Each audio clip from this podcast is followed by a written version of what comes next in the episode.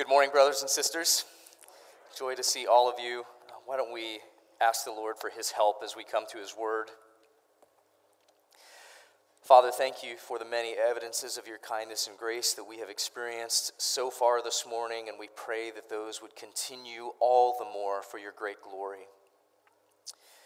We pray that your word will be our nourishment today that it will feed our souls, that it would fuel our obedience to you.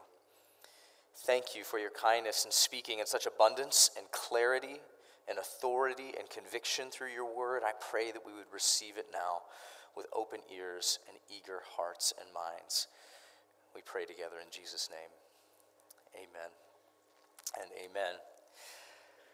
The changing of the guard at the tomb of the unknown soldier at Arlington National Seminary, Cemetery is quite a sight to see. If you've never been to DC and never seen it live, it's worth a few minutes of your time on YouTube sometime this week. It's, it's a moving example of honor, precision, solemn duty, and maybe most obviously, the passing along of an important mission from one person to the next person. These soldiers, they're called sentinels, stand watch over the tomb 24 hours a day, 365 days of the year, regardless of the weather. They have to meet really strict requirements and go through some pretty rigorous training in order to serve. And during the changing of the guard, a new sentinel, along with his or her commanding officer, meet the retiring sentinel at the center of a black mat in front of the tomb. The commanding officer says, Pass along your orders. The retiring sentinel then says, Post and orders remain as directed. The new incoming sentinel then replies, Orders acknowledged, and takes his or her place at post. And in one way or another, I, I think we understand the importance of continuing a job that has been passed along to us from someone else. Someone has entrusted something really important to us, and so they're counting on us. There's a lot at stake. That could be as simple as picking up your child after school or practice after your spouse had already dropped them off, or it could be as complicated as taking over a generations long family business. Especially, gentlemen, if after multiple reminders from your wife, you still forgot to pick up your kid. It is no small task. Not that I know anything about that, but it's important. But what if the work that was being passed along to you, what if the job being entrusted to you was one of eternal significance? That it would make an eternal difference in someone's life? What if the work being passed along to you was being passed along by the Lord Jesus Christ Himself? Now that hits a little heavier. And it's not too far from what has actually happened in the transaction between Jesus and his people. It's not too far from the mission that Jesus has given to his church. But what is that mission exactly? What is it for? Who is it for? I mean, why would Jesus entrust something so significant to us? And perhaps most importantly, how, how in the world could we possibly hope to carry out a divine mission of such great importance with any hope, any degree of success? It is with those questions that we turn to God's Word this morning. And so I will invite you to take your Bibles and meet up with me in the book of Acts, chapter 1 for those of you who are still growing in familiarity with the Bible, the book of Acts is in the New Testament. It immediately follows the four Gospels. If you uh, don't have a Bible or maybe forgot to bring it with you, you can turn over to page 909 in the Pew Bibles. Grab one of those. I encourage you to follow along. If you don't own a Bible, uh, please let that be our gift to you today. The book of Acts, chapter 1, beginning in verse 1. Follow along as I read it out loud. In the first book, O Theophilus, I have dealt with all that Jesus began to do and teach until the day when he was taken up. After he had given commands through the Holy Spirit to the apostles whom he had chosen, he presented himself alive to them after his sufferings by many proofs, appearing to them for 40 days and speaking about the kingdom of God. And while staying with them, he ordered them not to depart from Jerusalem, but to wait for the promise of the Father, which he said, You heard from me. For John baptized with water, but you will be baptized with the Holy Spirit not many days from now. So when they had come together, they asked him, Lord, will you at this time restore the kingdom to Israel? And he said to them, It is not for you to know times or seasons that the Father has fixed by his own authority, but you will receive power when the Holy Spirit has come upon you, and you will be my witnesses in Jerusalem and in all Judea and Samaria and to the end of the earth. And when he had said these things, as they were looking on, he was lifted up. And a cloud took him out of their sight. And while they were gazing into to heaven as he went, behold, two men stood by them in white robes and said, Men of Galilee, why do you stand looking into heaven? This Jesus who was taken up from you into heaven will come in the same way as you saw him go into heaven. This is God's word. We thank and praise him for it. So, this book of Acts is actually the second of a two volume series that was written by Luke, his first, you might guess, being the Gospel of Luke. And the extended title of this book, it might even be written that way in your Bibles, is often called the Acts of the Apostles. But it could just as easily, and maybe even more appropriately, be called the Acts of the Risen Jesus. Because in verse 1, we see that, that in the first book, Luke dealt with all that Jesus began to do and teach. And the implication is that Jesus' work is actually not finished. Now, his atoning work of redemption certainly is finished. Jesus said as much. The penalty for sin has been paid in full. God's wrath against sin has been fully satisfied. Ah, but his work of building the church and of gathering his people together was, was actually just getting started. And this passage in Acts 1 shows us exactly how the risen Christ was going to do that. We'll make a few observations of the text together. First, we see Jesus laying down a foundation for Christian mission, and that foundation is Himself. Christ is the foundation. And we observe here a couple of key aspects to his person and work. First, there's this huge emphasis on Jesus' words. In just the first handful of verses, we observe Jesus teaching, commanding, promising, speaking about the kingdom. In Luke's parallel writing of this account from his gospel, uh, we shine even more light on the content, the substance of those words. In Luke 24, we have Jesus giving a master class to the disciples in biblical theology. He's showing them the Christ centeredness of the Old Testament.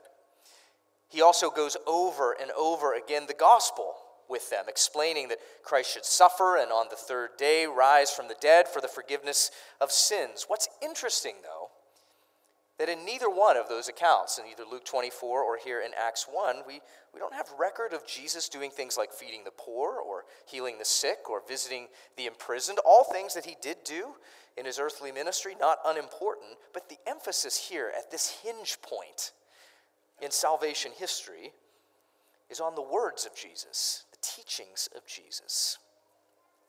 The other thing that we see here pretty clearly is that there's an emphasis on his resurrection. Verse 2 He presented himself alive to them after his suffering by many proofs appearing to them during 40 days.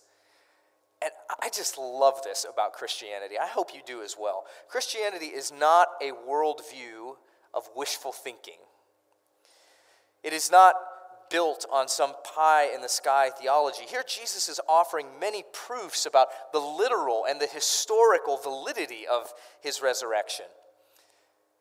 Later in the New Testament, the Apostle Paul has a lot to say about this. He tells us that Jesus appeared to more than 500 brothers at one time.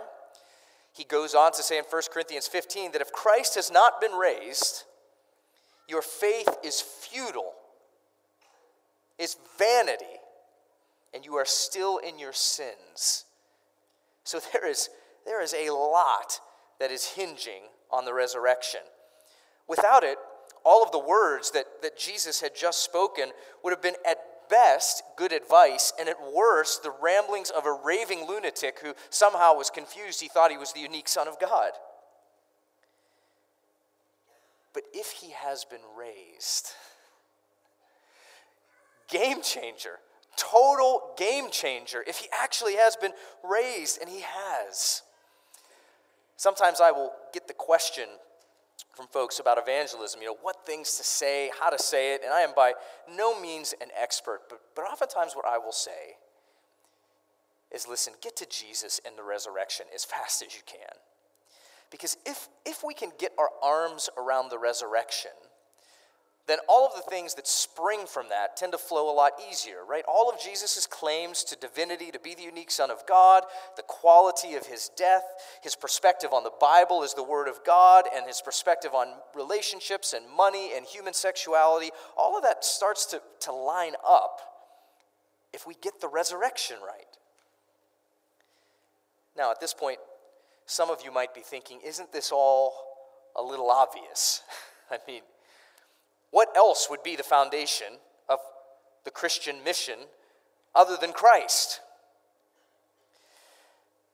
But oh, how the false foundations of religious systems or self justification or moralism tragically and easily creep in. I, I love the story of how Presbyterian minister Donald Barnhouse offered his picture of what a town or a society might look like if Satan was given complete control of it. Here's how Barnhouse described it. He said, All of the bars would be closed, pornography would be banished, and the pristine streets would be filled with tidy pedestrians who smiled at each other and said, Good day. There would be no cursing. The children, always fully obedient, would say, Yes, sir, and no, ma'am. And the churches would be packed full every Sunday where Christ was never preached. Jesus is the foundation of Christian mission. He's the, the cornerstone, the head of the church, the chief shepherd, the active and risen Lord. Now, at this point in our passage, I'd imagine the disciples are getting pretty jacked up, right? After three weeks of seeing the resurrected Jesus, Peter, can you believe it? We've not touched his hands, we've seen him, we've heard him. Let's go talk to some people about this. But then, interestingly, we come to verse 4, which says, And while staying with them, Jesus ordered them not to depart from Jerusalem, but to wait. Wait. Why, would, wait for what? Why, why should they wait? And it turns out that there was a resource that Jesus was going to provide them in his ascension an essential power for this work. And the power for Christian mission and gospel work is found in the Spirit of God. Verse 4 continued Wait, he says, for the promise of the Father. For John baptized with water, but now you will be baptized with the Holy Spirit, not many days from now. Later in the passage, Jesus clarifies it a bit. He says that they'd receive power when the Holy Spirit would come upon them. And this idea of the Spirit being poured out or given in this capacity would not likely have been unfamiliar to the disciples because peppered throughout the Old Testament were promises of a unique and powerful outpouring of God's Spirit. Just a couple of examples Ezekiel 36 says, I, the Lord, will give you a new heart and a new spirit I will put within you. I'll remove the heart of stone and give you a heart of flesh, and I will put my spirit in you. Another uh, that was quoted just a page later uh, in the book of Acts by Peter comes from Joel chapter 2, where we hear, In the last days, God declares, I will pour out my spirit on all flesh. Your sons and your daughters shall prophesy, and it shall come to pass that everyone who calls upon the name of the Lord will be saved. And so you see, this, this was no ordinary power, the power, of course, that we need for regular Christian living. This was the promise of something extraordinary a baptism, an immersion, a filling of the Spirit. And without that, the mission was doomed to failure. That's why Jesus told them to wait. They needed a, a, supernatural power to take on a task so Herculean as continuing the work of the exalted Christ. They needed it. And so do we. This came by way of a surprising and somewhat welcome illustration to me a handful of weeks ago as I laid motionless on the cold floor of my basement when halfway through a, a, fairly routine morning workout, I threw my back out pretty badly, actually. I finally was able to turn around and crawl to a chair and get to my feet, and eventually to my doctor's, where he gave me a, a shot for pain, prescribed some steroids, and told me that I needed to cozy up real closely with a bottle of Advil for a handful of days. Uh, needless to say, I was not good for much of anything. I had no strength in myself at all for even the simplest of tasks walking, getting up and down off the couch, a few other things I won't mention. But one of the lessons that the Lord reminded me of that week was I am not nearly as strong as I think I am. I needed help. I needed power outside of myself. And so, for every Christian, how we need the power of God's Spirit for Christian mission. And this power, interestingly, cannot be earned through good works or through religious ceremony. It actually doesn't come from, from within. It's not from our wit or wealth or will, which is the way that human power is very often attained. This power could only be received.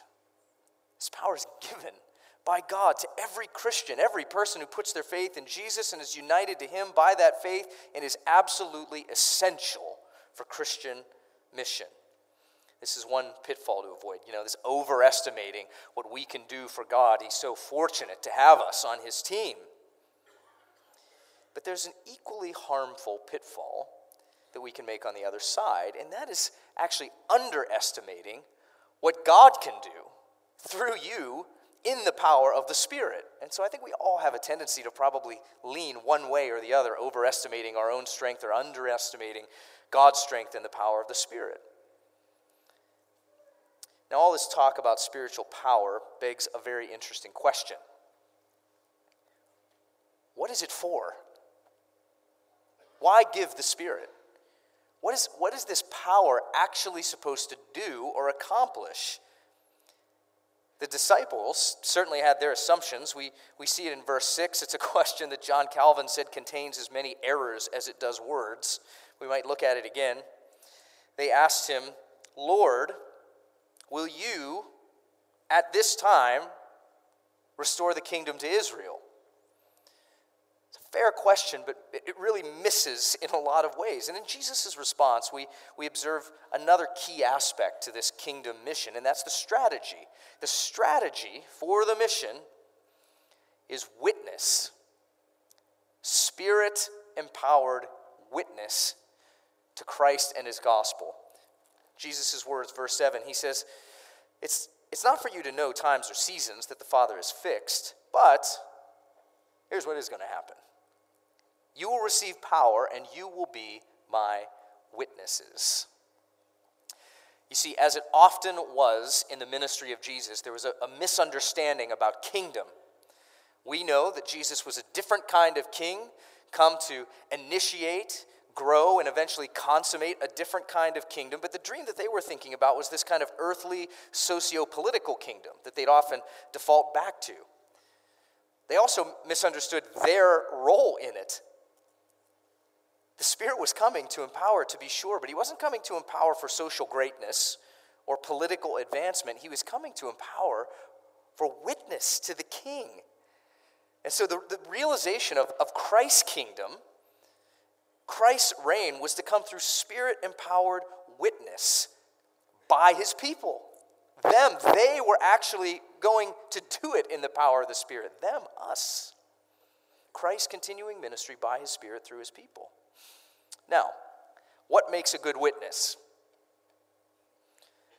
Well, for starters, I think there's this element of credibility that's very important. There's a consistency, right, between the message and the life of the witness. We see that played out across the New Testament. We might call it the gospel life or adorning our lives with the gospel. But by far, by far, the most important thing about being an effective witness is testifying to the truth, speaking about the things that one has seen or heard. A witness points to an objective truth that exists beyond themselves. And so it's no accident that the word witness appears some 29 times, give or take, in the book of Acts. And it's no accident that this book records as many as 40 testimonies or spoken messages about Jesus.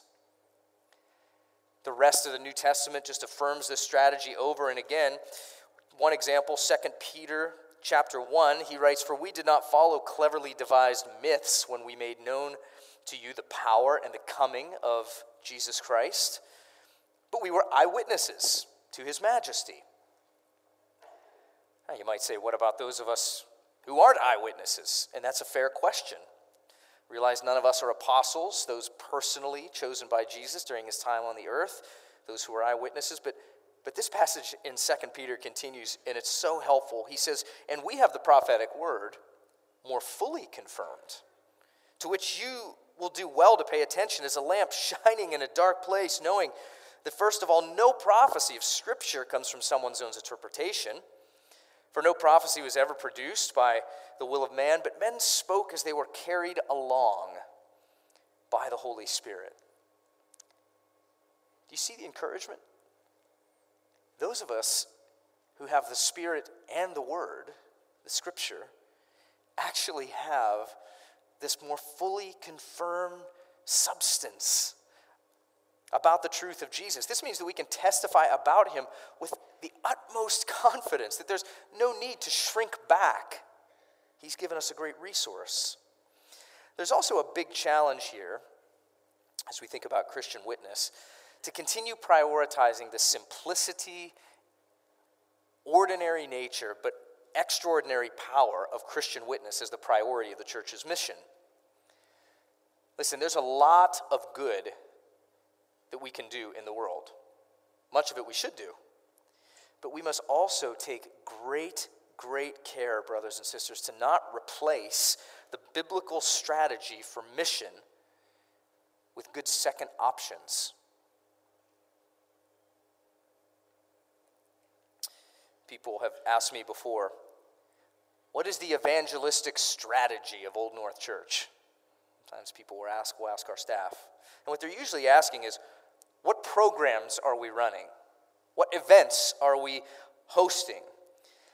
And yet, my answer is often always our evangelistic strategy, get ready for it, is our people.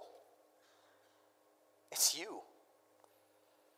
It's your day in and day out personal and public, clear and consistent witness to the Lord Jesus. And so the exhortation is, friends, keep going, keep at it, because this is the strategy for mission.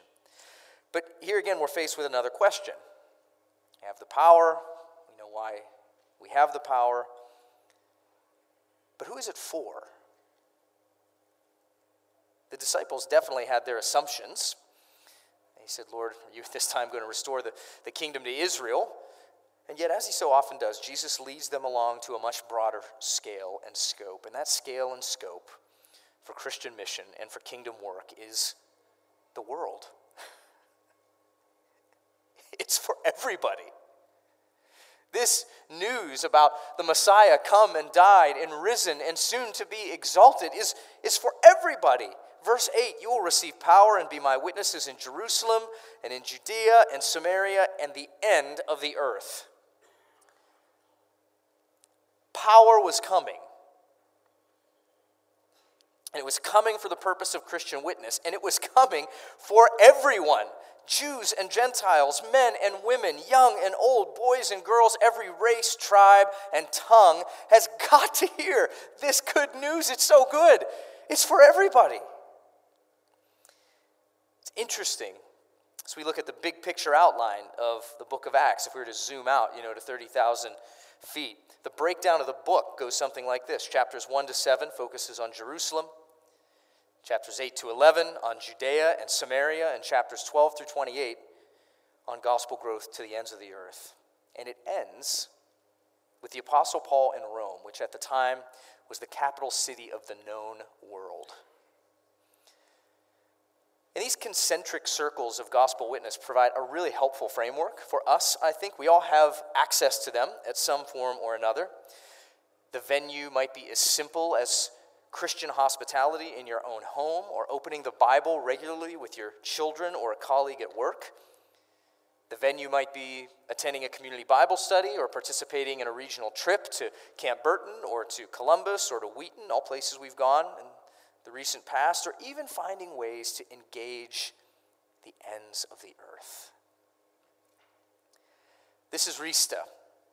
Rista is a Serbian pastor who has previously gone through a multi year pastoral training program that, that we, that you, that Old North Church has funded through our partner, Sean Martin, and his ministry at Leadership Resources. And in this picture, this is significant. This is a week or two old. Rista is actually teaching. He's teaching. And this is significant because here we have a pastor who, over the last number of years, has been trained for ministry by one of our gospel partners, and now he's teaching other pastors all across Eastern Europe, the ends of the earth. This is Joshua. He is a Kenyan pastor who is standing with his congregation, and he has recently graduated from yet another ministry training program that's connected to not one, but two of our gospel partners. One is Carol Perkins, who's actually in transit back to Africa right now, and the other is an organization called the Timothy Initiative that trains and launches church planters all over the globe. the gospel is growing, folks. It's growing. The kingdom, the reign of King Jesus is expanding, and it's expanding through the faithful witness of his people by his Spirit to the ends of the earth from this little command center on Herbert Road. That takes a work of power in the Spirit. I hope you're encouraged by that. I hope you're, I hope you're challenged in that to continue in this work. In fact, I wonder if you'd be willing to just write down in your prayer journal or on the back of your compass to, to pray for Joshua and for Rista and for Sean and for Carol this week. I wonder if you'd, you'd continue to grow in your generosity as we work to get the gospel into every nook and cranny, every corner of our families and our homes and our community, and even as the Lord gives us influence our world. Because we have to remember something very important. This mission will not last forever. In fact, that is the final aspect of this passage that we need to glean the end of mission. And that end, both the end game and the end goal, is worship. It is the glory, the exaltation, the worship of Jesus the King. Verse 9. And when Jesus had said these things, as they were looking on, he was lifted up.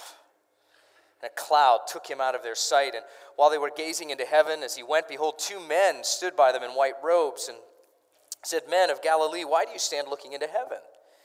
This Jesus who is taken from you into heaven will come in the same way as you saw him go. into heaven. And the curtain closes. It's kind of an odd ending. Here we have the risen Jesus, though. He's, he's literally lifted up in a cloud of glory. The cloud often symbolized the glory, the presence of God. This symbolizes Jesus' supreme reign over all things. He is above all things. It indicates his return to his Father into the heavenly dimension where he will rule and operate from that command post to build his reign and kingdom. And then we have the disciples who are kind of stargazing a bit. And seemingly out of nowhere, these two men in white appear, probably angels, but they appear with some helpful commentary. Why are you staring out into the sky? This Jesus will, will return. He'll return in the same way he came bodily, spatially, certainly in great glory. And the implicating question is this Why are you looking up when you should be going out? And in that question, we really get the full essence of this passage coming together. Jesus' ascension is the initiating event that launches his next season of ministry in heaven, and he's doing it by his Spirit through the witness of his people to the world for his glory, or maybe more simply, Jesus going up propels our going out.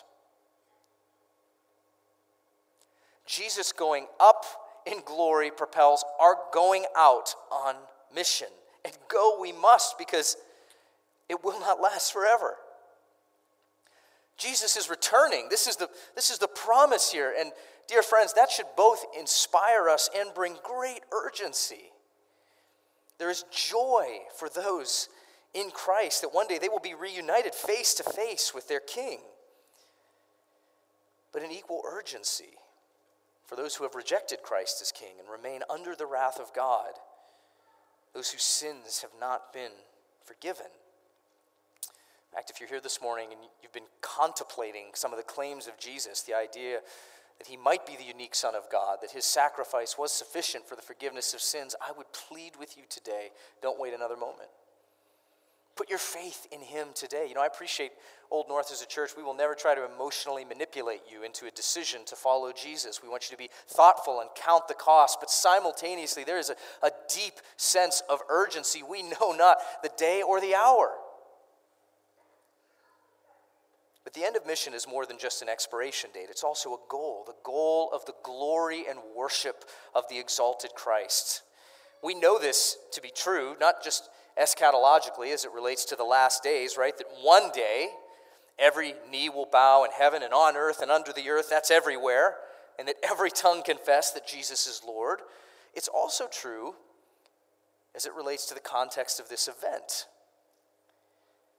Because what we don't catch here in Acts 1 is found in a really helpful little nuance in the parallel account in Luke 24 that we mentioned. Go back and read it this week. For now, just listen. Luke 24 and verse 51. While Jesus blessed them, he parted from them, and he was carried up into heaven. And they worshiped him and returned to Jerusalem with great joy. And they were continually in the temple, blessing God. Now, that, that is the proper response to the exalted Christ, isn't it? Worship, glory, adoration. This is the goal. This is the end, the desired outcome of mission because he is worthy. Do you believe he is? Jesus going up propels our going out, and we go so that in the end, in the end, we don't win an argument. We don't make a point. We don't stick it to all the people who don't agree with us. We don't transform the culture. So that in the end, everywhere people might recognize him for who he is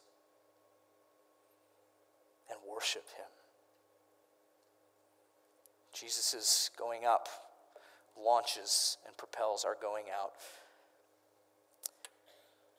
Leave you with some challenging words and encouraging words from John Piper's helpful book called Let the Nations Be Glad. He says it this way He says that worship is the goal of missions and that mission exists because worship does not.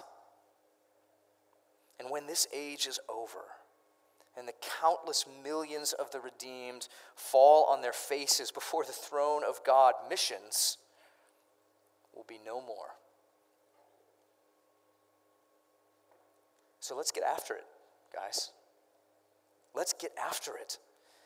Jesus is going up, propels our going out. He's provided all the resources that we need. He's laid a foundation. He's given a power. He's shown us a strategy. He's measured the scale and he's promised an end. And all of that to propel us forward for his great glory. Jesus' going up really does propel our going out. So let's go. Let me pray. Father, thank you for the truth of your word. Thank you for the clarity of your word.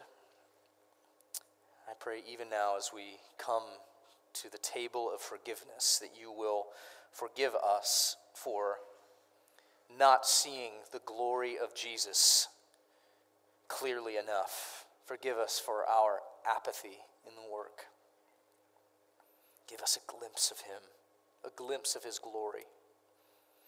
Forgive us for supplementing the strategy for kingdom and Christian mission for lesser things. Forgive us for relying on our own strength or for underestimating your power in us. Forgive us for building on unsteady foundations. We are so thankful for the redeeming work of our Lord, and we turn to that work even now.